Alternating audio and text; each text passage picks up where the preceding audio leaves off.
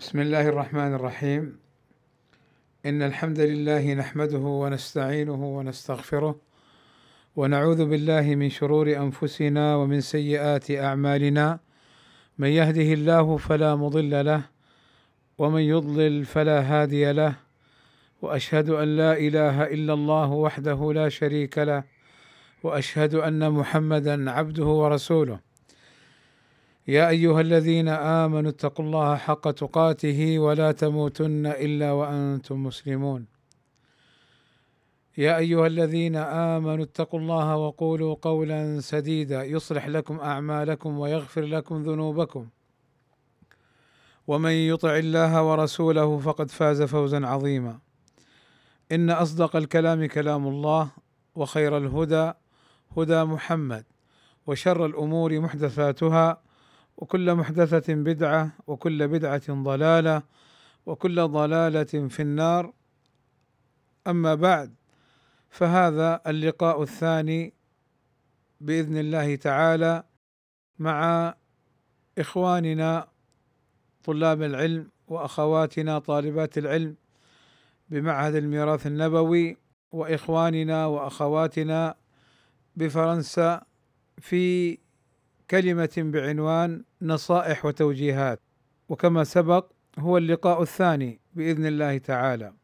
فمن الأمور التي أنصح نفسي وإخواني بها خشية الله تعالى ومراقبته وهذا أمر عظيم.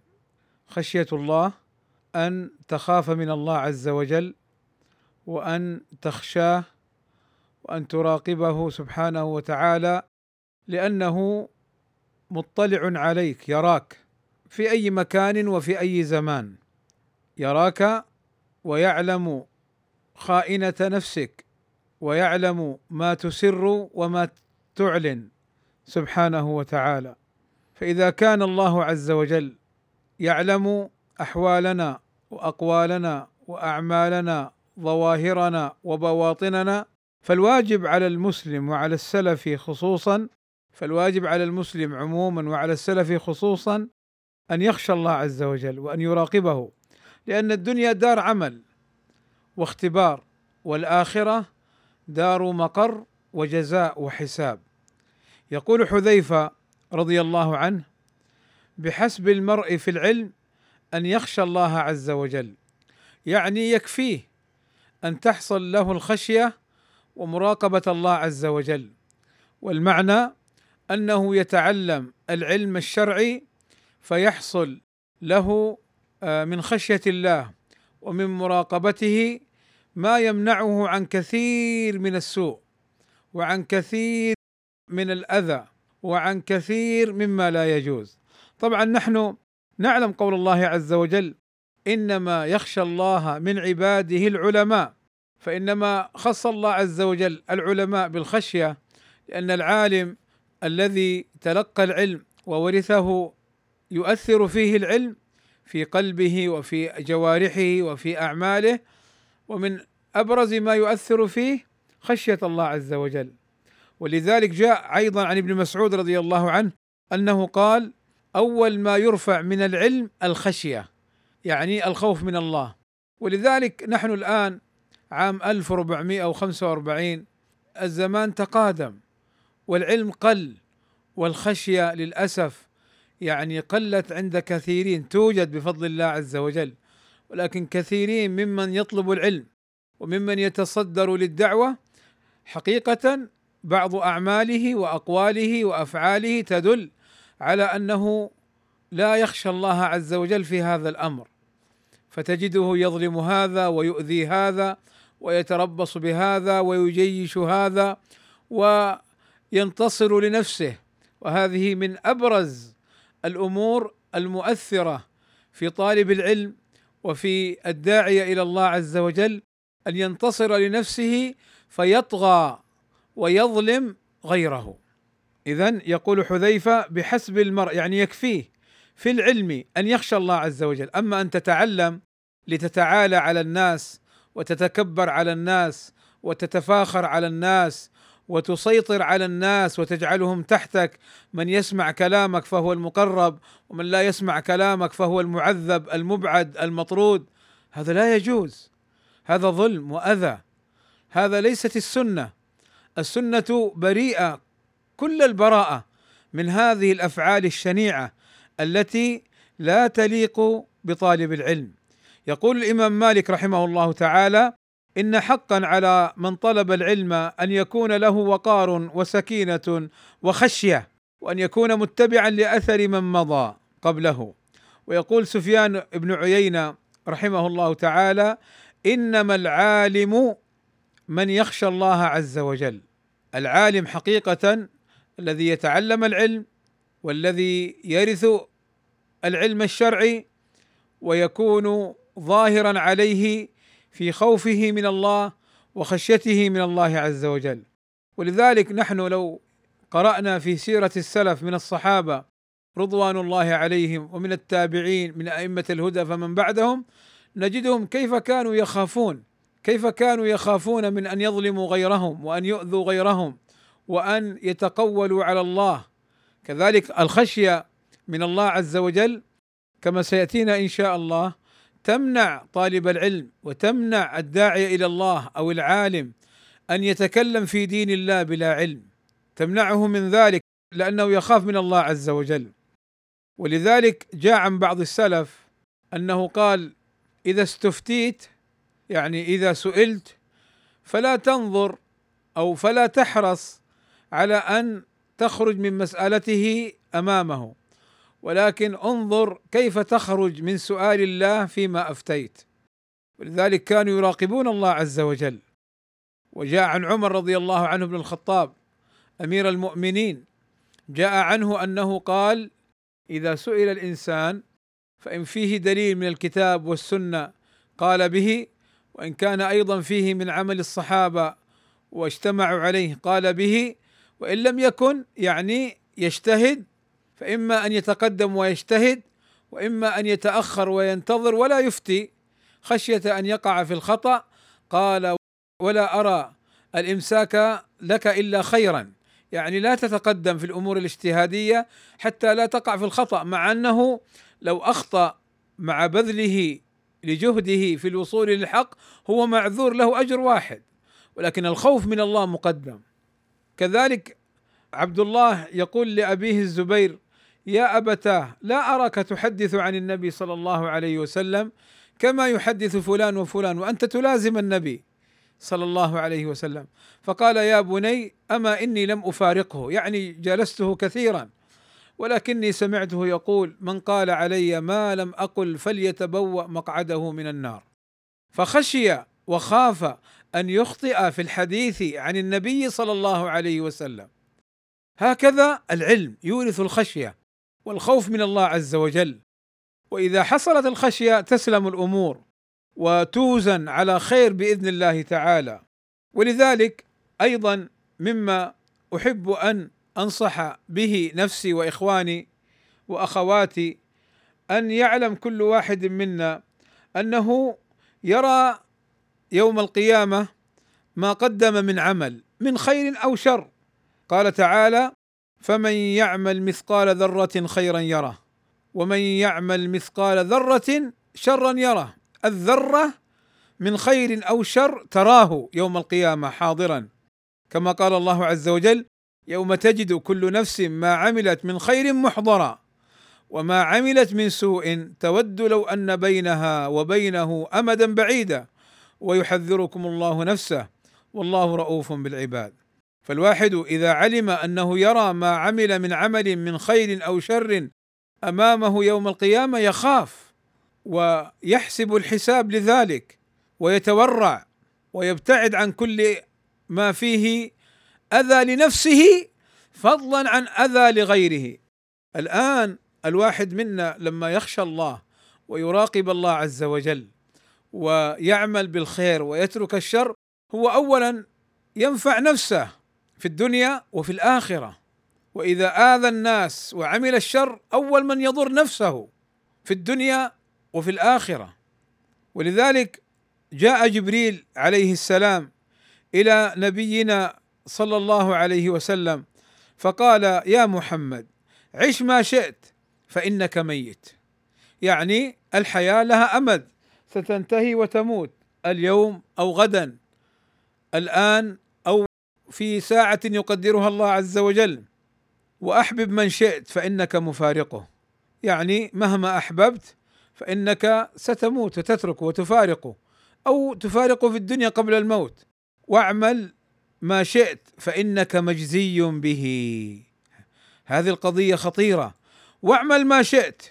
يعني ليس معناه الإباحة أن يعمل الإنسان ما شاء. ولكن اعمل من العمل الذي تعلم أنك ستجازى عليه. وقال واعلم أن شرف المؤمن قيامه بالليل وعزه استغناؤه عن الناس. اذا هذا في مراقبة الله عز وجل وفي الخشية. وهناك حديث يعني حقيقة حديث عظيم جدا وهو من علم به وفهمه فإنه يخاف أن يظلم نفسه وأن يظلم غيره. يقول صلى الله عليه وسلم مبينا عظيم شأن يوم القيامة كما قال الله عز وجل ألا يظن أولئك أنهم مبعوثون ليوم عظيم يوم يقوم الناس لرب العالمين. انظر قال الله عز وجل ويل للمطففين الذين إذا اكتالوا على الناس يستوفون وإذا كالوهم أو وزنوهم يخسرون. ما معنى الآية؟ الله عز وجل يتهدد. ويل كلمة تهديد وعذاب. ويل للمطففين يعني الذين يكيلون المكاييل والموازين. الذين ماذا من صفتهم؟ أنهم إذا اكتالوا على الناس إذا كالوا للناس ينقصونهم من حقهم فيظلمونهم. وإذا اكتالوا لأنفسهم أخذوا حقهم كاملا. يستوفون أخذوه كاملا.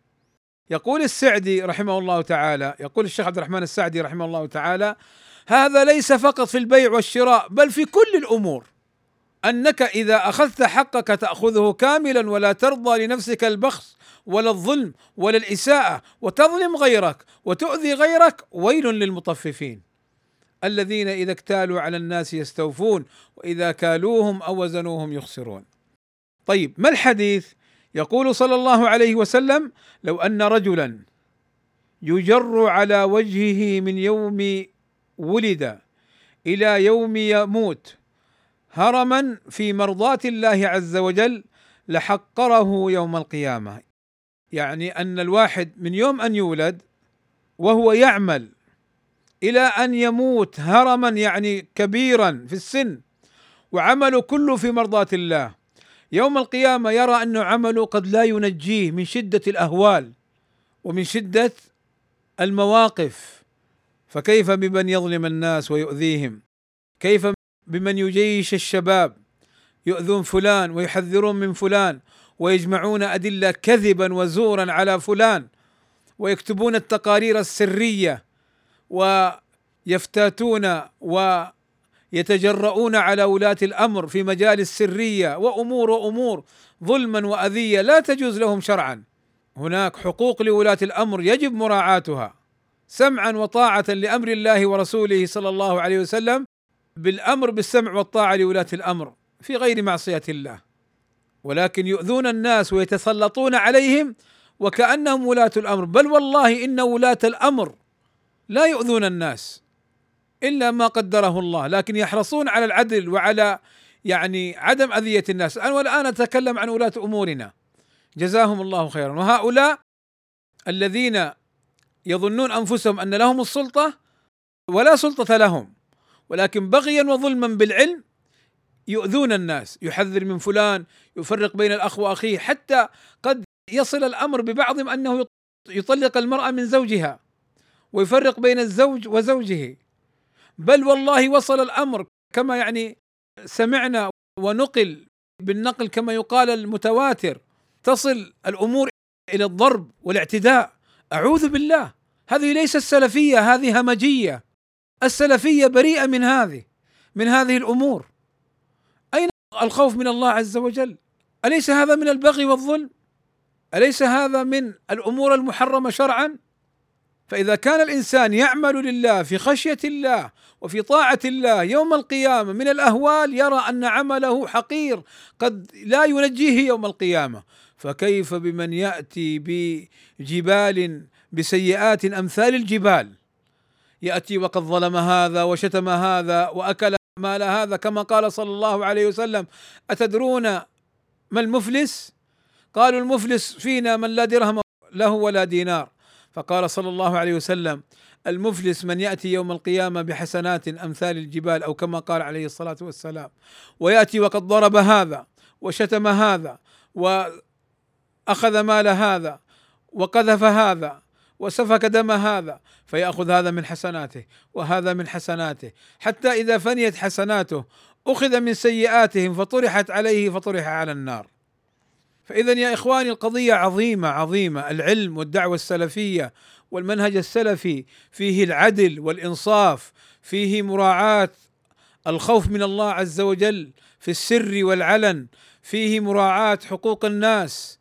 نحن نعرف أن هناك حقوق لله وحقوق لرسول الله صلى الله عليه وسلم وحقوق للصحابة وحقوق لولاة الأمر وحقوق للنفس وحقوق للزوجة وحقوق للناس فنؤدي لكل صاحب حق حقه. كما علمنا وكما أدبنا وكما أمرنا في شرعنا وفي سنة نبينا محمد صلى الله عليه وسلم. اذا المسألة عظيمة. المسألة عظيمة. كل واحد منا يرى ما قدم من عمل يوم القيامة. ولذلك كان السلف كما قال بلال بن سعد كان يقول لا تنظر إلى صغر الخطيئة ولكن انظر إلى عظمة من عصيت. لا تنظر إلى صغر الخطيئة ولكن انظر إلى عظمة من عصيت. قال ابن مسعود رضي الله عنه إن المؤمن يرى ذنوبه كأنه قاعد تحت جبل يخاف أن يقع عليه وإن الفاجر يرى ذنوبه كذباب مر على أنفه فقال به أي بيده هكذا. أي حرك بيده فوق أنفه غير مبال وغير خائف من ذنوبه. أما المؤمن لا يخاف. فهكذا كان السلف وهكذا المنهج السلفي المنهج السلفي ليس طغيان. المنهج السلفي ليس تسلط على الناس. ولذلك كما مر معنا في محاضرة آه، شرح حديث ما ذئبان جائعان بأفسد لدين المرء من يعني كما ذكر صلى الله عليه وسلم من حب الرياسة. والرياسة إيش معناها؟ مو معناه أن يكون ملك أو يكون أمير. لا لا لا. الرياسة معناه أنه يريد يكون هو المرجع يكون هو الذي يتسلط هو الآمر هو الناهي. يا أخي هذا ليس من حقك شرعا. أنت فرد من الرعية أنت مأمور والملك هو الذي يأمرك. نعم تأمر الناس بطاعة الله وطاعة رسوله وتحذرهم من المعصية لكن ليس لك أن تتسلط على الناس. ليس لك أن تشق صفوفهم وتفرق كلمتهم وتجعل من والاك مقربا وجماعتك ومن عاداك محذرا منه ومطعون فيه. حتى صار الأمر وآل للأسف الشديد أن بعض من لا يستحق الدعوة إلى الله يصدر يقدم للناس على أنه طالب علم وأنه كذا. والعلماء وطلاب العلم المعروفين بالعلم والمنهج السلفي الواضح يحذر منهم بسبب الطغيان بسبب الظلم. اذا لا تنظر إلى صغر الخطيئة ولكن انظر من عصيت أي إلى عظمة من عصيت. النصيحة التالية إخواني بارك الله فيكم اتباع السنة. نحن ذكرنا الخوف والخشية من الله ومراقبة الله لا على طريقة الصوفية. الذين ابتدعوا في دين الله عز وجل وأتوا بطقوس وأمور ليست من دين الله عز وجل حتى حرموا الحلال على أنفسهم. وهكذا تجد من تصوف يفعل مثل هذه الأفاعيل فيستحسن أمورا يرغب عنها وهي سنة مشروعة. ولسنا أيضا على طريقة الخوارج التكفيريين والحداديين الذين يستعظمون الذنوب والعصاة حتى يكفرونهم. لا نعم نخاف من الله عز وجل ونخشى على أنفسنا ونبتعد عن المعاصي ولكن من أذنب وعصى الله عز وجل قد يغفر الله له. الأمور بيد الله عز وجل. فلا بد من اتباع السنة في الخوف من الله عز وجل ولا بد من اتباع السنة في طلب العلم بل ولا بد من اتباع السنة في كل أمر. يقول ابن مسعود رضي الله عنه اتبعوا ولا تبتدعوا فقد كفيتم. يعني اتبعوا سنة النبي صلى الله عليه وسلم ولا تبتدعوا أمورا جديدة. فقد كفيتم أي عندكم ما يكفيكم. وكل بدعة ضلالة. لا يجينا أحد يستحسن. والله مراعاة لمصلحة الشباب.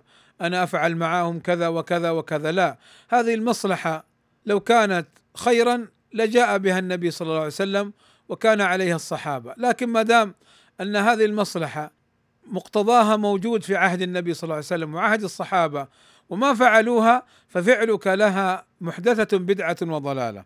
ولذلك قال ابن مسعود اتبعوا ولا تبتدعوا فقد كفيتم وكل بدعة ضلالة. وقال رضي الله عنه اقتصاد في السنة خير من اجتهاد في بدعة. يعني عمل قليل على السنة خير من عمل كثير في بدعة يعني على غير سنة لأن العمل الذي على السنة كبير وإن قل والعمل الذي خلاف السنة صغير وإن كثر. يقول ابن رجب رحمه الله تعالى من سار على طريق الرسول صلى الله عليه وسلم ومنهاجه وإن اقتصد يعني عمل قليل فإنه يسبق فإنه يسبق من سار على غير طريقه وإن اجتهد. ولذلك إخواني هذه أيضا مسألة تتعلق بقضية أن صاحب السنة كبير بسنته والمخالف للسنة صغير بمخالفته. كما جاء في الحديث عن النبي صلى الله عليه وسلم وجعلت الذلة والصغار على من خالف أمري. فبعض الناس يأتي إلى إنسان عنده علم كثير لكن عنده مخالفات وعنده أمور قد تكون من باب البدع.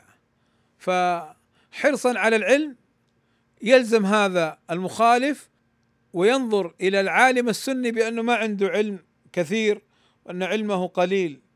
وفاته أن السنة والحق هو الكبير وأن البدعة وخلاف السنة هو الصغير. فاذا بارك الله فيكم لابد من اتباع السنة. يقول سفيان الثوري رحمه الله تعالى إن استطعت أن لا تحك رأسك إلا بأثر فافعل. وهذا الأثر فيه معنى السلفية والوضوح في الاتباع أن لا تفعل إلا بدليل. وأنا هنا أنقل كلام الشيخ أحمد السبيعي حفظه الله تعالى باختصار وتصرف يسير. قال معلقا على أثر سفيان الثوري إن استطعت أن لا تحك رأسك إلا بأثر فافعل. قال حفظه الله تعالى في كلام معناه.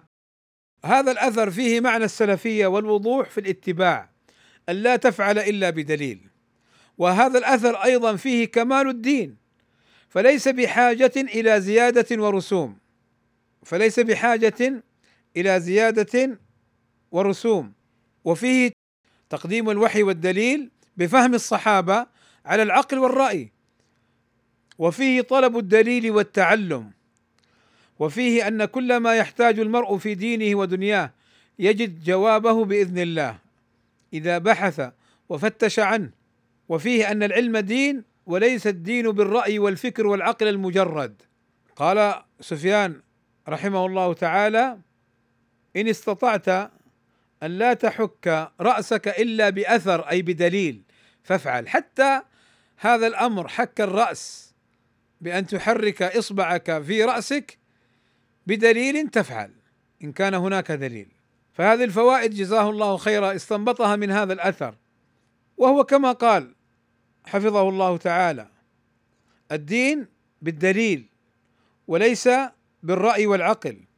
يقول عطاء ليس الدين الرأي ولكنه السمع يعني المنقول والمأثور.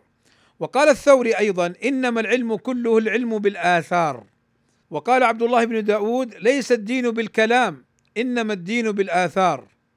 وقال قوام السنة الأصبهاني اعلم أن فصل ما بيننا وبين المبتدعة هو مسألة العقل فإنهم أسسوا دينهم على المعقول وجعلوا الاتباع والمأثور تبعا للمعقول. وأما أهل السنة قالوا الأصل في الدين الاتباع والمعقول تبع ولو كان أساس الدين على المعقول لاستغنى الخلق عن الوحي وعن الأنبياء. اذا معنى كلام قوام السنة أن الاتباع وتقديم الدليل على العقل والرأي والهوى فرقان بين السلف وغيره. فرقان وفارق واضح بين السلف وغيره. وانظروا إلى كل من خالف الدليل ما خالفه يعني متعمدا إلا بعقله وهواه. وانظروا إلى كل من سلك مسلكا مشينا قدم رأيه وعقله وهواه على الأثر وإلا من اتبع الأثر استقام ومن اتبع الأثر اتضح له الطريق ومن اتبع الأثر يعني الدليل سلم وغنم بإذن الله تعالى. أما من اتبع هواه وعقله ورأيه فاستحسن في أن يفعل بعض الأمور ولو ظن هو أنها خير هذا لا يجعلها من الخير. كما قال ابن مسعود رضي الله عنه وكم من مريد للخير لم يصبه. اذا بارك الله فيكم. هذه الفوائد أيضا تدل على أن كل الخير في اتباع هدي النبي صلى الله عليه وسلم وأصحابه وإن كان العمل قليلا. وتدل على أن من حقق الاتباع فهو السابق يوم القيامة وإن قل عمله. وأن من قصر في الاتباع فهو متأخر مسبوق. ولو كثر عمله يعني في غير سنة فإن العبرة في الاتباع لا الابتداع. يقول ابن مسعود رضي الله عنه عمل قليل في سنة خير من عمل كثير في بدعة. ويقول الأوزاعي رحمه الله تعالى ندور مع السنة حيث دارت. ندور مع السنة حيث دارت أي هي التي تقودنا وهي التي نقتدي بها وهي التي نقدمها وهي قائدنا إلى الله عز وجل. وكما سبق السنة أن تكون على فهم السلف. فحقيق على من طلب العلم كما قال الإمام مالك أن يكون له وقار وسكينة وخشية وأن يكون متبعا وأن يكون متبعا لأثر من مضى قبله. وقال الأوزاعي عليك بآثار السلف وإن رفضك الناس وإياك وآراء الرجال وإن زخرفوها لك بالقول. الآن بعض الناس يأتيك يقول لك مثلا نحن الحنابلة. نحن الشافعية نحن المدرسة الحنبلية لا مانع أن تتفقه على مذهب الإمام أحمد أو الشافعي أو مالك أو أبي حنيفة رحمة الله عليهم ولكن المانع أن تجعل المذهب مقدما على الدليل. المانع أن تجعل المذهب هو عملية منهج وسمة وعلامة لطلبك للعلم. العلماء كانوا يتفقهون على المذاهب ولكن كانوا يعملون بالدليل. على أي مذهب كان؟ مذهب الإمام مالك الإمام أبي حنيفة الإمام الشافعي الإمام أحمد. ولكن متى ما ظهر لهم الدليل خلاف المذهب قدموا الدليل الثابت على أي قول آخر كما سيأتينا إن شاء الله تعالى. ولذلك لا تغتروا بهؤلاء. قال السادة الحنابلة وقالوا وقالوا الدليل خلاف هذا الكلام لكن فقهاؤنا قالوا كذا. أنت مأمور باتباع فقهاءنا. ولا مأمور باتباع النبي صلى الله عليه وسلم؟ أنت مأمور باتباع مالك وأحمد والشافعي ولا مأمور باتباع الصحابة رضوان الله عليهم؟ أنت مأمور باتباع الصحابة ما أنا عليه اليوم وأصحابي. ومن يشاقق الرسول من بعد ما تبين له الهدى ويتبع غير سبيل المؤمنين أي طريقة الصحابة. الإمام أحمد رحمه الله تعالى نفسه كان يقول إذا جاء الدليل في الكتاب والسنة وأقوال الصحابة فعلى العين والرأس. وإذا جاء عن التابعين فمن بعدهم فهم رجال ونحن رجال. وكان الإمام أحمد يقول لا تأخذ عني ولا عن مالك ولا عن فلان وفلان. وخذ من حيث أخذنا أي من الكتاب والسنة وما كان عليه الصحابة. فلا تغتروا ولا تنخدعوا بالذين ينادون بالتمذهب ويجعلون التمذهب هو الحجة والدليل قال السادة الحنابلة قال السادة الفقهاء الشافعية. فإذا جئت فقلت له الدليل الصحيح بخلاف هذا عفوا ولكن علماؤنا قالوا كذا وقولهم مقدم. من أنت حتى تخالف الدليل؟ انظروا كيف التعصب وكيف العقول التي استحسنت هذه الأمور حتى تقدمها على الدليل. أكرر لا مانع أن تدرس العلم على مذهب معين بشرط أن تجعل الدليل هو قائدك وأن تجعل الدليل هو المعتبر عندك وأن تجعل فقه السلف من الصحابة هو المقدم. وكان العلماء ينصحون طلاب العلم بأن يدرسوا العلم من السنة النبوية من كتاب ربنا ومن سنة نبينا وأقوال الصحابة. هذا أيضا وهو مذهب أهل الحديث وهي طريقة قوية ومستقيمة. أما قول بعضهم أنتم أصحاب الحديث وهؤلاء أصحاب الرأي وأنتم لا فقه لكم أنتم الذي لا فقه لكم. إذا ما لكم إمام مثل نبينا والصحابة رضوان الله عليكم فلا إمام لكم. إذا ما عندكم حجة من الكتاب والسنة وأقوال الصحابة فلا حجة لكم. إذا ما كان عندكم إرث النبي وميراث النبي فلا ميراث لكم. أنتم تتبعون أقوال الرجال. في الحقيقة إذا قدمتموها على الدليل فلا عبرة بكم. فإذا بارك الله فيكم لابد من الاتباع ولا بد من لزوم طريقة الصحابة رضوان الله عليهم والاقتداء بهم. يقول أبو العالية تعلموا الإسلام. شوف فإذا تعلمتموه إيش الإسلام؟ الكتاب والسنة. وما كان عليه الصحابة. فلا ترغبوا عنه. لا تروحوا القول فلان وفلان. وعليكم بالصراط المستقيم بالسنة. وما كان عليه الصحابة فإنه الإسلام. ولا تحرفوا الإسلام يمينا ولا شمالا. يعني لا تروح يمين وشمال بعقلك وهواك. وعليكم أي إلزموا بسنة نبيكم والذي كان عليه أصحابه وإياكم. وهذه الأهواء التي تلقي بين الناس العداوة والبغضاء فحدثت الحسن فقال صدق ونصح. فتجد الحنابلة قد يبغضون الشافعية والشافعية يبغضون الحنابلة والأحناف يبغضون الشافعية والمالكية يبغضون كذا وكذا لأنهم لا يقولون بمثل قول إمامهم ويخالفون إمامهم إيش هذا؟ هذا ليس ما شرع الله عز وجل هذه أهواء وتعصبات وأما الذي يجعل تقديس العلماء واحترام العلماء وتعظيم العلماء مقدما على الدليل فهذا باطل قول عاطل. وللأسف الآن كلنا يسمع كلام العلماء في تقرير تقديم الدليل واحترام الدليل وتعظيم الدليل وأن مخالفة قول العالم المخالف للدليل لا يعني تنقصه. مع احترامنا له يجعلون ذلك طعنا في العلماء أو يجعلون أن هذه قاعدة فاسدة. شوفوا إلى أي مدى وصل الهوى والجهل ببعضهم أنه يعتبر تقديم الدليل قاعدة فاسدة؟ وإنما الفاسد عقله وإنما الفاسد هواه. نسأل الله السلامة والعافية. ولذلك إخواني بارك الله فيكم احرصوا على تعليم السنة ومنهج السلف الصالح للصغار من الصغر. يعني بعض الناس يقول لك لا أول شيء خليه يقرأ المذهب ثم لما يكبر يعني تعلم السنة واتباع منهج السلف. لا من الصغر. الأعمش رحمه الله تعالى كان يقول عليكم بملازمة السنة وعلموها للأطفال فإنهم يحفظون على الناس دينهم إذا جاء وقتهم. شوف علموا السنة للأطفال للصغار. فعلموهم السنة يلزموها ويقدموها وعلموهم البدعة يحذروها وينفروا عنها ويحذروا منها.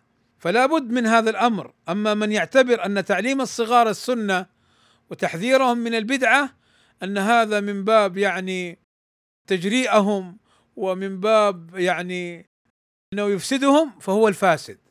وهذا جاء في صحيح مسلم كما استدل شيخنا العلامة أحمد النجمي رحمه الله تعالى بأثر ذكره الإمام مسلم في المقدمة فيه التحذير من أهل الأهواء تحذير الصغار من أهل الأهواء. فقال انظر كيف أن السلف كانوا يعلمون الصغار التحذير من أهل البدع والأهواء. ولذلك من رد السنة متعمدا لا عن جهل أو دون قصد فهو مبتدع ضال. يقول أبو قلابة إذا حدثت الرجل بالسنة فقال دعنا من هذا وهات كتاب الله فاعلم أنه ضال. كم رأينا وكم سمعنا وأنا ما أدري إيش الحكاية والله أنا أعجب. يعني معلش أنا الآن أريد أن أتكلم عن قضية رأيتها متكررة في مواقع التواصل اليوتيوب وغيره. يأتيك طبيب يأتيك مهندس يأتيك فلان لا عالم ولا متعلم ياتي ويقول علينا بكتاب الله. وأن البخاري حتى البخاري فضلا عن مسلم اللذان أجمعت الأمة على صحة ما فيهما يقول هذا لا نعمل به إنما يكفينا كتاب الله. مثل هذا الدكتور الفايد. لا شك أنه ضلال. يقول أبو قلابة إذا حدثت الرجل بالسنة شوف سنة واحدة فقال دعنا من هذا وهات كتاب الله فاعلم أنه ضال. فكيف بمن يرد أكثر من سبعة آلاف حديث؟ ففي صحيح البخاري سبعة آلاف وستمائة تقريبا وثلاثة وخمسين حديث أو نحوها فيردها كلها. إذا الذي يرد سنة واحدة ضال فكيف بمن يرد هذه الأحاديث كلها؟ فالمسألة خطيرة ولذلك علق الذهبي على قول أبي قلابة وإذا رأيت المتكلم المبتدع يقول دعنا من الكتاب والأحاديث يعني القرآن والسنة والأحاديث الآحاد وهات العقل فاعلم أنه أبو جهل. ولذلك سبحان الله الذين يردون السنن ويزعمون أنهم يعملون بالقرآن تجدهم أيضا حتى القرآن لا يقبلون بعض الآيات ويقول العقل لا يقبل ذلك. ويقول العقل لا يقبل ذلك. فلذلك بارك الله فيكم طبعا هؤلاء يزعمون أن الأحاديث تسبب يعني آه، فتنة أو أن الأحاديث متناقضة أو متعارضة فلا شك أن قولهم باطل عاطل بارك الله فيكم. فهذا الدكتور الفايد سمعته في مقطع صوتي بالصوت والصورة يرد السنن ويرد صحيح البخاري ويزعم أن القرآن يكفينا. لو هو عمل بالقرآن لو كان صادقا وعمل بالقرآن القرآن يقول يا أيها الذين آمنوا أطيعوا الله وأطيعوا الرسول. ويقول وما آتاكم الرسول فخذوه وما نهاكم عنه فانتهوا. ويقول وما ينطق عن الهوى إن هو إلا وحي يوحى. فالذي يزعم أنه يأخذ القرآن ولا يعمل بالسنة هو أول مكذب للقرآن. فلذلك إخواني انتبهوا بارك الله فيكم. إذا علينا بارك الله فيكم أن نحذر من أهل الأهواء والبدع الذين يردون السنن بالهوى والعقل. أيضا من الأمور التي أنصح نفسي وإياكم بها الرجوع إلى الحق وعدم رد الحق. يقول ابن قيم الجوزية رحمه الله تعالى حذاري حذاري من أمرين لهما عواقب سوء. الأول رد الحق لمخالفة هواك فإنك تعاقب بتقليب القلب ورد ما يرد عليك من الحق راسا. الثاني التهاون بالأمر إذا حضر وقته فإنك تعاقب بالتثبيط والإقعاد والكسل فمن سلم من هاتين الآفتين فلتهنأه السلامة. يقول ابن القيم حذاري حذاري من أمرين لهما عواقب سوء. اذا الأمر الأول رد الحق. ليش ترد الحق؟ لمخالفة هواك. هواك بأنك تقول بخلاف هذا القول أو لأنك لا تحب فلان أو لأنك لا تريد النصره لفلان أو لأنك لا تريد لفلان أن يتمكن وأن يكون قوله مقدما. قال فإنك تعاقب بتقليب القلب. يا مقلب القلوب ثبت قلبي على دينك. يتقلب قلبك في أودية الهوى والردى وما يرد عليك من الحق رأسا.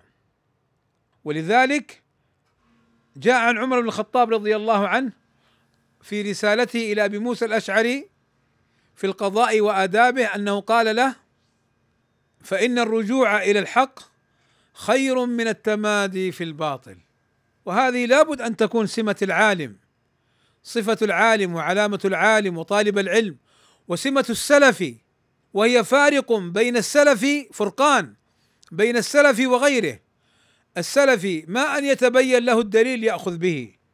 ما أن يتبين له الحق يقدمه على رأيه وهواه. وهكذا صاحب السنة يعمل بها ويقدمها لأنه يحترمها ويعظمها ويقتدي بها. أما للأسف نجد بعض الناس يقع في الأخطاء تلو الأخطاء وتنبه وتحذر وتبين له وهو يتمادى ولا يتراجع وتعجب ضاحكا وتبكي باسما. من أناس يتمادون في الأخطاء وتكثر أخطاؤهم ثم يطلبون من السلف الذي قلت أخطاؤه وليس عندهم دليل على خطأ عنده يطلبون منه التراجع عن الأخطاء.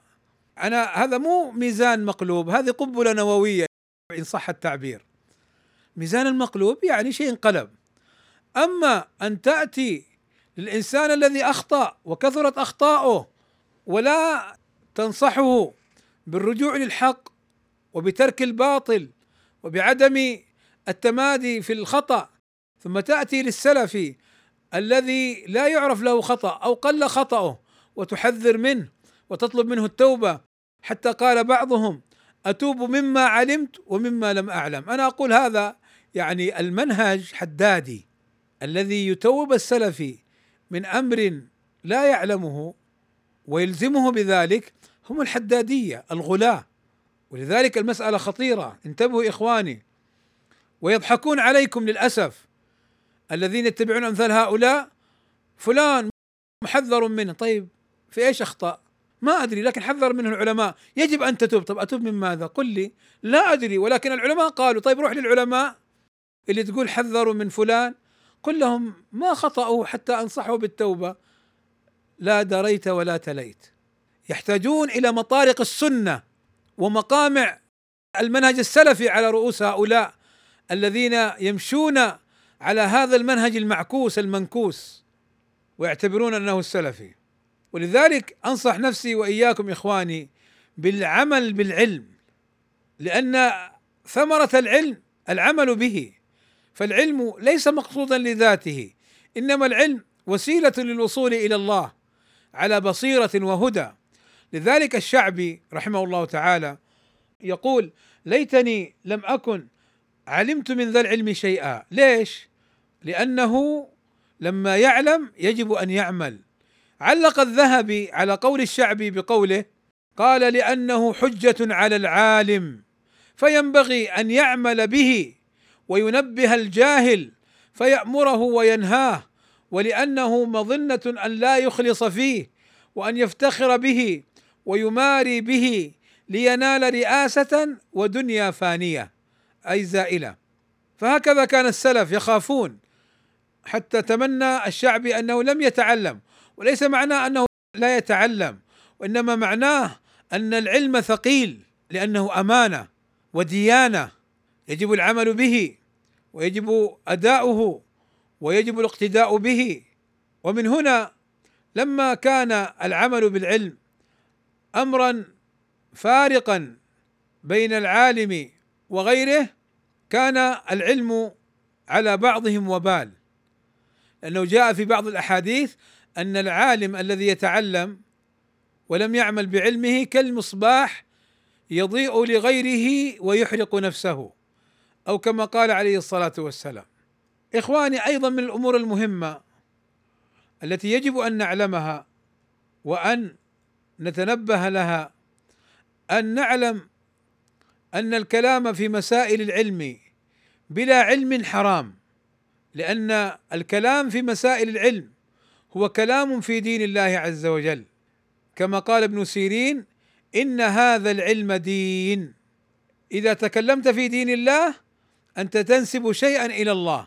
ولذلك جاء في الحديث عن النبي صلى الله عليه وسلم إن كذبا علي ليس ككذب على أحد من الناس. قال العلماء أي لأن الكذب على الرسول هو كذب على الله لأن الرسول مبلغ عن الله وما ينطق عن الهوى إن هو إلا وحي يوحى.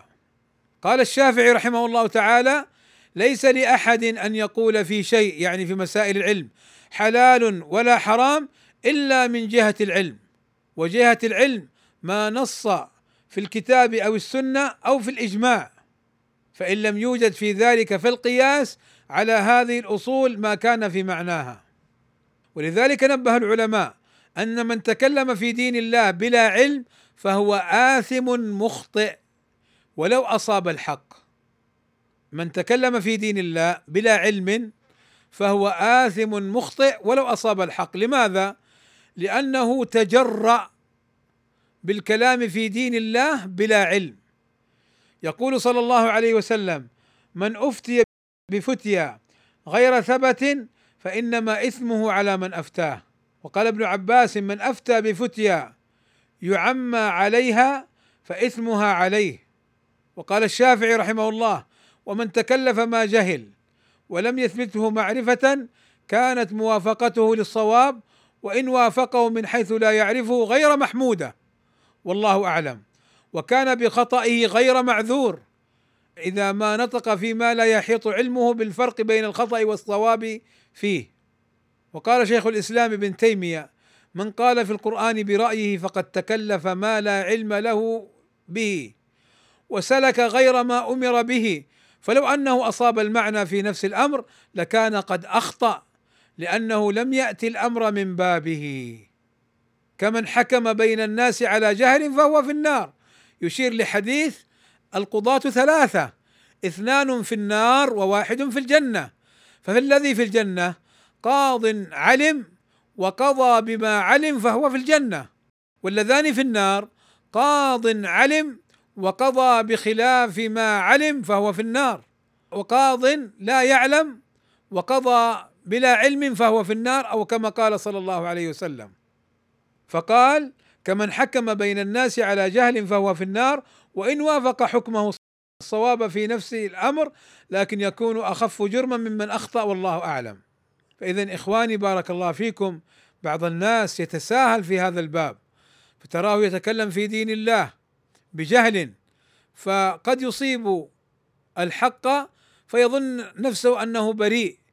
لا هو آثم لأنه تكلم وتجرأ بالكلام في دين الله وفي مسائل العلم بلا علم. ولذلك السلف الصالح من الصحابة فمن بعدهم يحثون ويأمرون طلاب العلم. بل حتى يأمرون ويحثون العلماء أن يقولوا لا أعلم فيما لا يعلمون. والنبي صلى الله عليه وسلم سئل عن تبع فقال ما أدري تبع نبيا كان أم لا قبل أن يوحى إليه. قال أبو بكر الصديق رضي الله عنه أي سماء تظلني وأي أرض تقلني إذا قلت في كتاب الله بغير علم؟ وقال علي رضي الله عنه لا يستحي عالم إن لم يعلم أن يقول الله أعلم. أما أن يجعل الميزان من صفات الله وأن يجعل الدم بريء من يوسف وأن يتخبط في مسائل العلم وأن يأتي بأمور هي جهالات وتخبيطات وتخليطات ويزعم أنه عالم فهذا تكلم في دين الله بغير علم. قال ابن مسعود رضي الله عنه يا أيها الناس اتقوا الله اتقوا الله فعلا اتقوا الله في أمة محمد صلى الله عليه وسلم. اتقوا الله في طلاب العلم. اتقوا الله في إخوانكم في الغرب. إخوانكم المسلمين في الغرب. لا تدخلوهم في الجهالات والضلالات ولا تدخلوهم في السفاهات والخلافات ولا تدخلوهم في الظلمات والظلم والأذى. اتقوا الله. يا أيها الناس اتقوا الله. من علم منكم شيئا فليقل بما يعلم. ومن لم يعلم فليقل الله أعلم. فإنه أعلم لأحدكم أن يقول لما لا يعلم الله أعلم. لذلك قال العلماء قولك فيما لا تعلم الله أعلم علم وخوضك فيما لا تعلم جهل. قال سعيد بن جبير رحمه الله ويل للذي يقول لما لا يعلم إني أعلم. وقال الشعبي لا أدري نصف العلم. وقال ابن سيرين لأن يموت الرجل جاهلا خير له من أن يقول ما لا يعلم. لماذا؟ لأنه لو مات جاهلا معذور بجهله. وهذا فيه أيضا حجة لمسألة العذر بالجهل. وفيه رد على الحدادية لأن الجاهل معذور بجهله. إذا مات وهو يجهل وما قصر خير من أن يقول ما لا يعلم لأنه لو قال في شيء وهو لا يعلم فهو آثم مؤاخذ محاسب. ولذلك قال ابن عجلان رحمه الله إذا أغفل العالم لا أدري أصيبت مقاتله. ومن هنا إخواني بارك الله فيكم يأتينا ما كان عليه السلف من انتقاء العلماء العالمين العاملين الورعين أهل التقى وأهل الورع. الذين يسيرون على الكتاب والسنة وما كان عليه الصحابة رضوان الله عليهم. فكانوا لا يأخذون إلا عمن يرضون دينه وأمانته وعلمه. انتبهوا ليست فقط العلم لابد أيضا من أمانته وعلمه وتقواه. بعض الناس كما سيأتينا إن شاء الله من قول الثوري فاجر ظالم طاغي يعمل بخلاف العلم فيؤذي ويتخبط بحجة أنه عالم. طيب هل هو في عنده أمانة؟ هل عنده تقوى؟ هل يخاف الله؟ فإن جمع هاتين الصفتين فهو العالم. العلم والتقوى والتقوى تقوده للعمل بما يعلم. لذلك يقول الشيخ العثيمين رحمه الله تعالى التلميذ محتاج إلى الأستاذ من الناحية العلمية والناحية العملية. لهذا كان لزاما عليه أن يحرص غاية الحرص على انتقاء الأساتذة يعني المشايخ الذين عرفوا بالعلم وعرفوا بالأمانة والدين وعرفوا بالمنهج السليم والتوجه الصحيح حتى يتلقى من علمهم اولا ثم من منهجهم ثانيا. انتهى. يقول الشيخ العنجري حفظه الله تعالى هناك فرق فرقان. هناك فرق بين من يريد نشر الحق وبين من يريد العلو بالحق. يعني العالم الذي يريد نشر الحق لله هذا هو العالم وهذا يدل على علمه وتقواه لأنه حريص على نشر الحق. وهذا فرق بينه وبين من يريد العلو بالحق. فينشر الحق للرئاسة. وليكون له المكانة وليضرب فلان وفلان. ولذلك حديث إنما الأعمال بالنيات وإنما لكل امرئ ما نوى. حديث عظيم يدخل في هذه المسائل كلها. اذا يقول الشيخ العنجري حفظه الله هناك فرق بين من يريد نشر الحق وبين من يريد العلو بالحق. اذا انتقاء العلماء تختار تسأل عن العالم الذي تستفيد منه. ومن هنا حذر العلماء من قطاع الطريق الذين يقطعون طريق العلم والعلماء. فالذي يتهم العلماء الربانيين السلفيين العالمين العاملين بعلمهم بتهم هم منها براء فهذا من قطاع الطريق. والذي يتهم العلماء بأنهم لا يفقهون الواقع وأنهم علماء حيض ونفاس فهؤلاء من قطاع الطريق وأصحاب الكتب الفكرية والكتب التي هي عقلية ليست من الوحي هؤلاء من قطاع الطريق وأصحاب المواعظ المبنية على القصص والحكايات لا المبنية على السنة والأدلة الشرعية المرعية ولا على آثار السلف هؤلاء من قطاع الطريق. أصحاب الأناشيد والتمثيليات من قطاع الطريق. المتعالمون والجهال. وهنا لابد أن أقف وقفة سريعة. يعني بعض الناس أخذ الدكتوراه فيكتب أمام اسمه الدكتور وتجد أتباعه يقولون قال الدكتور فلان الدكتوراه لا تعني العلم. يقول الشيخ الغديان رحمه الله تعالى من حصل على الدكتوراه فهذا أول خطوة في طلب العلم. ما قال أول خطوة في الدعوة إلى الله لا أول خطوة في طلب العلم. فلا تنخدعوا بأن فلان دكتور فقد يكون ثورا ولا تنخدعوا بأن فلان دكتور فقد يكون جاهلا. فالعلم كما يقول شيخ الإسلام ابن تيمية رحمه الله تعالى ليس العلم بالمناصب وإنما العلم قال الله قال رسوله قال الصحابة. الإمام ابن باز رحمه الله تعالى لم يأخذ الدكتوراه ولا الماجستير ولا الجامعة بل ولا الثانوي. لكنه كان إمام الدنيا بعلمه لا بشهادته. ولذلك لا تنخدعوا دكتور. نحن لا نقول أن كل دكتور ثور لا. هناك دكاترة على علم وورع وتقوى وهناك دكاترة ثيران فعلا ثيران. طيب كيف نعرف بالجهالات وبالضلالات وبالانحرافات؟ كما قلت لكم سابقا عن بعضهم كما في تخبطات بعضهم الذي يتخبط في مسائل شرعية عقدية واضحة. ومن هنا بارك الله فيكم وهذا قد يندرج فيما سبق عن حرمة الكلام في دين الله. أذكر لكم بعض الآثار سريعا وهي أيضا مفيدة لكم أن تعرفوا من يستحق أن يوصف بالعلم. بعض الناس يفتي في كل مسألة ويخوض في كل قضية ويأتي في التويتر ويعلق. أحداث سياسية أحداث دنيوية أحداث بعيدة عنه ما يدري عنها المهم يعلق. أدخلوني لا تنسوني أوقدوا الشمعة حتى تروني. هذه من علامات أنه هذا ما هو صاحب علم وأنه لا يتورع. الصحابة كانوا يتورعون في مسائل يسألون عنها والسلف كان يأتيهم السائل فيدفعه لمن بعده يقول اسأل غيري اسأل غيري حتى يرجع إلى نفس العالم المسؤول. اذهب إلى فلان اذهب إلى فلان. شيخ بن باز بن عثيمين رحمة الله عليه وغيرهم من أهل العلم في نور على الدرب في الإذاعة يسألون فيقولون لا نعلم نبحث ونجيب نتشاور مع أهل العلم. وهذا يتكلم في كل مسائل العلم. ولذلك قال عبد الله بن مسعود رضي الله عنه يقول والله إن الذي يفتي في كل ما يسألونه لمجنون.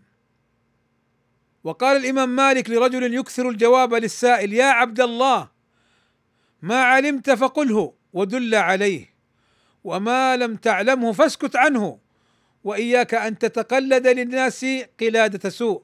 أي أن تتكلم في دين الله بجهل. يا عبد الله ما أحوج عبد الله لمثل هذه الآثار؟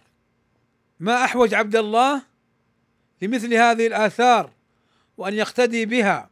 فإنك لما تقول أنا سلفي لابد أن تتبع منهج السلف وأن تسير عليه.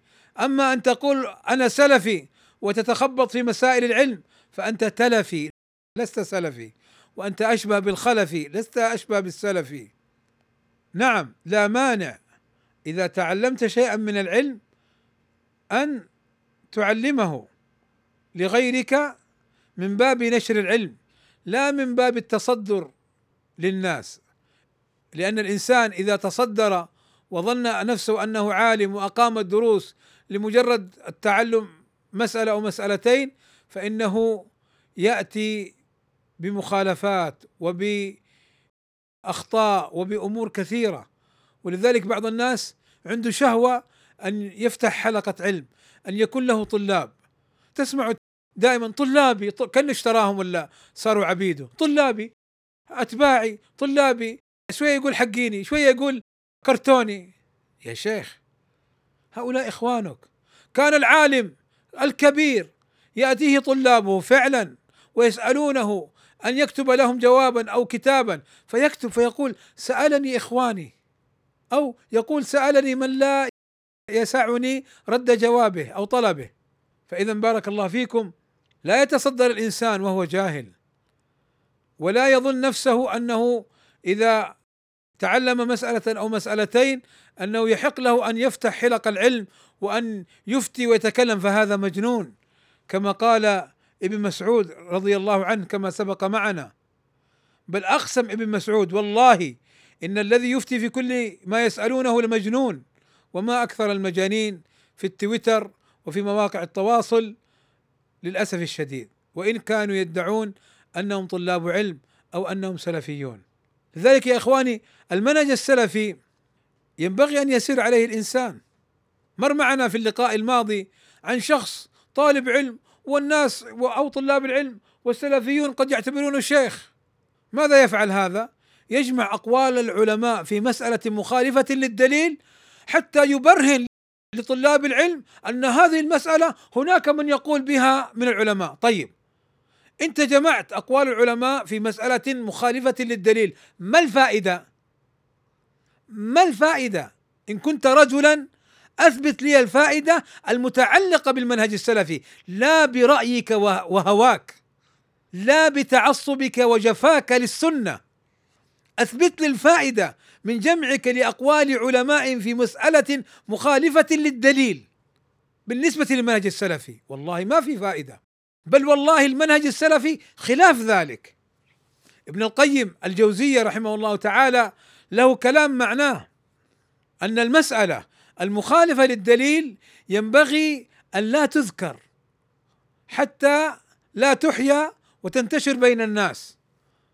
وذكرت هذه الفائدة لشيخنا ربيع مرة ففرح بها وقال أعطني الموضع فأعطيت إياه. جزاه الله خيرا.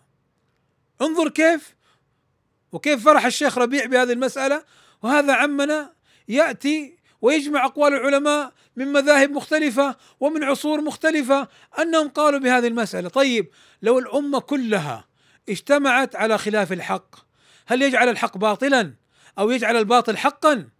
إنك لسفيه خذها صريحة إن اعتقدت ذلك.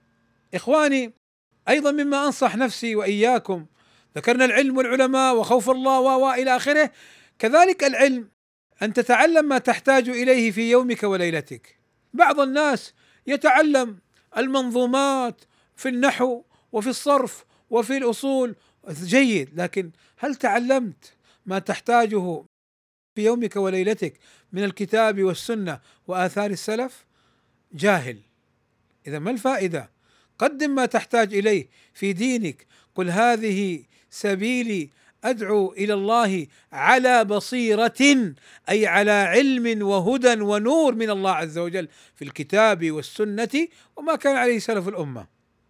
قال الإمام مالك وقد سأله رجل عن طلب العلم وفي رواية أن رجلا سأل رجلا من أهل العلم عن طلب العلم فقال إن طلب العلم لحسن ولكن انظر إلى الذي يعني شوف العلوم الشرعية طلبها حسن الآن ما هو قضية قواعد وكلام يعني بشر؟ لا العلوم الشرعية. إن طلب العلم أي الشرعي لا حسن لأنه علم شرعي.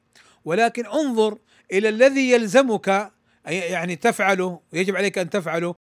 من حين تصبح ومن حين تمسي فالزمه. إذا حتى من العلم الشرعي لا تتعلمه كله ابتداء إنما تعلم ما تحتاج إليه. ولا تؤثرن أي لا تقدمن عليه شيئا. فكيف بمن يقدم النحو ويقدم الأصول أصول الفقه أو القواعد البشرية ولا يقدم تعلم شرع الله عز وجل من الكتاب والسنة؟ إذا بارك الله فيكم لا بد أن نتعلم من العلم ما نحتاج إليه. فنذهب للعلماء وننتقيهم ونختارهم. أيضا أنا ذكرت لكم أن بعض الناس قد ينخدع بالعالم لكثرة علمه ولا ينظر إلى تقواه وهداه. كذلك بعض الناس قد ينخدع بالشخص بزهده وورعه وتقواه مع إنه ما عنده علم. فيعني يصدر ويرجع إليه ويظن أن عنده العلم ويسأله وهذا خطأ. وهذا فهذا خطأ بارك الله فيكم. شوف يقول أبو الزناد رحمه الله تعالى أدركت بالمدينة مئة كلهم مأمون ما يؤخذ عنهم الحديث. يقال ليسوا من أهله. يقال ليسوا من أهله لأنه ما عندهم علم أو ليسوا من أهل الحديث. وقال الإمام مالك أدركت بهذا المسجد أي المسجد النبوي رجالا لهم فضل في دينهم وصلاح. ما كتبت عن أحد منهم حرفا لأنهم كانوا لا يدرون بما يحدثون. اذا لا ننخدع بالزهد والورع والتقوى كما ولذلك من هؤلاء الخطباء الذين ما عندهم علم لكنه خطيب يجمع من ها هنا ومن ها هنا. ولذلك لا أريد أن أسمي احدا بعينه ولكن تعلمون ذاك الخطيب الذي صدره بعض الناس لأنه من جماعتهم وهو جاهل. فجاء بفتاوى آذت الناس والسلفيين في الغرب وفي غير الغرب. آذى الناس بفتاواه المبنية على الجهل والضلال. فلذلك بارك الله فيكم لا ننخدع بهؤلاء. شوف الإمام مالك ماذا يقول؟ كانوا أهل صلاح وأهل دين. لكن لا يدرون بما يحدثون. يقول عمر بن عبد العزيز رحمه الله تعالى اتقوا فتنة العابد الجاهل والعالم الفاجر. انتبه شوف. اتقوا فتنة العابد الجاهل. عابد وعنده ديانة وعنده كذا لكن جاهل. فلا تسأله ولا تنخدع بطريقته لأنه ليس مصدرا لتلقي الطريقة والعلم. والعالم الفاجر أي الذي يعلم ويعمل بخلاف ما يعلم ولا يتورع ولا يتقي الله ويطغى ويظلم ويؤذي. قال فإنهما فتنتان يفتتن بهما كل مفتون. الفتان العالم الفاجر الفتان الذي يعمل بخلاف الحق الفتان الذي يتصدر ويتكلم في دين الله بلا علم. ولعلك أخي تسألني بارك الله فيك من هو السني؟ من هو السني؟ فأقول بارك الله فيكم السني السلفي له صفات أذكر بعضا منها منها أنه لا يتعصب لشيء من الأهواء. سئل أبو بكر بن عياش من السني؟ قال الذي إذا ذكرت الأهواء لم يتعصب لشيء منها. كذلك السني من كان محبا لأهل الحديث متبعا لهم. قال قتيبة إذا رأيت الرجل يحب أهل الحديث مثل يحيى بن سعيد وعبد الرحمن بن مهدي وأحمد بن حنبل وإسحاق بن راهوية وذكر قوما آخرين فإنه على السنة ومن خالف هؤلاء فاعلم أنه مبتدع. كذلك نحن نقول في زماننا هذا من كان يحب ابن باز وابن عثيمين والألباني ويحب علماء السنة فإنه على السنة. ومن كان يحاربهم ويحذر منهم فإنه قد يكون مبتدعا حداديا ضالا. السني من يحارب البدع. قال ابن عباس رضي الله عنهما والله ما أظن على ظهر الأرض اليوم احدا أحب إلى الشيطان هلاكا مني. يعني إبليس يتمنى أن أموت. فقيل لابن عباس وكيف؟ فقال والله إنه لتحدث البدعة في مشرق أو مغرب فيحملها الرجل إلي فإذا انتهت إلي قمعتها بالسنة فترد عليه. والمعنى أن العالم السني يرد البدع فيحاربها فكيف بمن يدافع عن الأقوال الشركية وعن الفتاوى الشركية ويزينها ويؤولها بتأويلات فاسدة؟ فلا شك أن هؤلاء من المفتونين وهؤلاء هم الفتانون حقيقة. السني هو الغريب الذي يدعو إلى السنة. قال الثوري استوصوا بأهل السنة خيرا فإنهم غرباء. وقال أبو بكر بن عياش أهل السنة في الإسلام مثل أهل الإسلام في سائر الأديان. وقال يونس بن عبيد أصبح من إذا عرف السنة عرفها غريبا وأغرب منهم من يعرفها. يعني من يعرف السنة يكون غريبا لأن الناس يعملون بخلاف السنة. وأغرب منه من يعرف الناس ويدعوهم إلى السنة فيحاربونه ويؤذونه. كذلك السني يلازم أصحاب السنة وهذا من نعم الله. قال أيوب إن من سعادة الحدث والأعجمي أن يوفقهم الله لعالم من أهل السنة. وقال يوسف بن اسباط من نعمة الله على الشاب أن يوافق صاحب سنة يحمله عليها. أما من يتمنى موت أهل السنة فكما مر معنا من قول ابن عباس رضي الله عنهما أن الشيطان يتمنى موت العالم السني الذي يرد البدع. يقول أيوب إني أخبر بموت الرجل من أهل السنة وكأني أفقد بعض أعضائي. هكذا من حبهم لأهل السنة لأنهم غرباء وقلة ولأنهم يشعرون بالغربة. ولهم في ذلك يعني أقوال كثيرة واضحة في حب أهل السنة. إخواني بارك الله فيكم. لعلي أكتفي بهذا القدر من الأمور التي أريد أن أتناصح بها معكم. وسيكون إن شاء الله تعالى لقاء ثالث في الأيام القادمة. إن يسره الله لي ولكم على خير بإذن الله تعالى. لكني أريد أن أنبه على بعض الأمور. بعض الناس في اللقاء السابق وفي غيره من كلام المكتوب أو المسموع يأخذ من كلامي ويقول فلان أو يعني أني أقصد الطعن في فلان أو الرد على فلان أو لا. أرجو كلامي العام أن لا تنزلوه على أحد بعينه. هذا لا يجوز. هذا لا يجوز. إن كان مخطئا منحرفا هذا يعرفه الناس. ولكن تأتي وتحمل كلامي ما لا يحتمل فأنا لا أرضى هذا من الطرفين. فأنا لم أخذ في الفتنة ولم أتكلم فيها. وفي اللقاء السابق طلبت منكم ومن نفسي أن نترك الفتن وفرقت بين قضية بيان الحق وبيان المسألة الشرعية من حيث هي وبين الخوض في الفتنة. وأن بيان المسألة الشرعية لا يعني الخوض في الفتنة من الطرفين. فليس لهؤلاء أن يقول كلامه رد عليكم وليس لهؤلاء أن يقولوا كلامه حجة لنا. لأن الحجة في الدليل والفتن نصحت نفسي وأنصحكم الا تخوضوا فيها. واتركوا الفتنة فلها أهلها التي يعالجونها.